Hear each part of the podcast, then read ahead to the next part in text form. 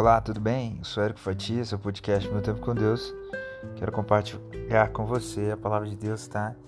Em Provérbios 18, verso 21, que diz assim: A morte e a vida estão no poder da língua, e aquele que ama comerá do seu fruto. Hoje eu quero falar sobre o poder que você tem de mudar uma vida. Para isso, eu quero fazer uma releitura de uma história contada por Max Lucado, a história de Nathaniel Hawthorne. Ele, Nathaniel, voltou para casa com seu coração todo quebrado. Ele havia sido demitido do seu emprego na alfândega. E aquele homem chegou em casa triste, desolado, e ele encontrou a sua esposa. A sua esposa, ao invés de responder com ansiedade, surpreendeu ele com alegria. Quando ele contou a notícia para ela que tinha sido mandado embora, ela prontamente exclamou: Agora você poderá escrever seu livro, meu amor. E ele não estava tão positivo. E, e aí ele virou e perguntou para ela: E nós vamos viver do que enquanto eu estiver escrevendo?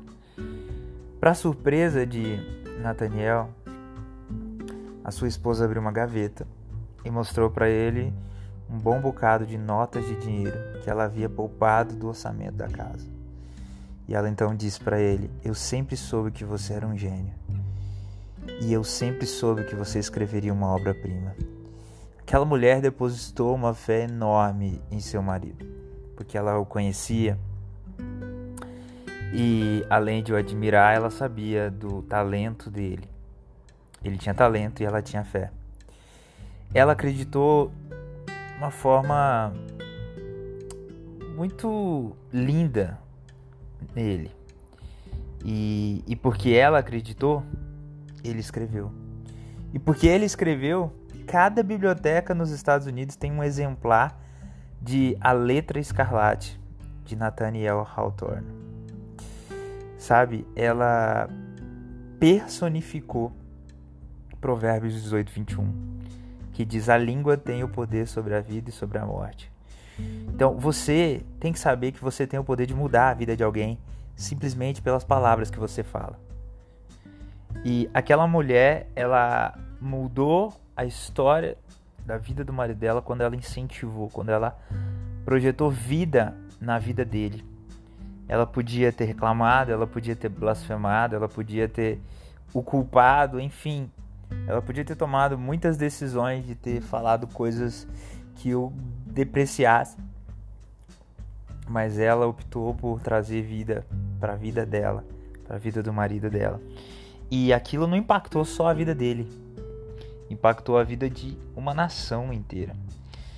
Obras espraiadas por todo os Estados Unidos e por boa parte do mundo. A questão é, o que você pode fazer para mudar a vida das pessoas? Às vezes é numa simples palavra. A sua palavra tem poder.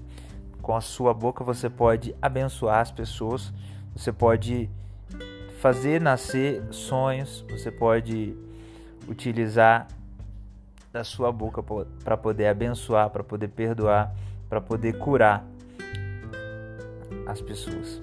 Então assim, que Deus te abençoe, que você saiba tenha consciência do poder que tem para poder mudar vidas. Que Deus te abençoe. Recomendo a leitura de Provérbios 18 no dia de hoje.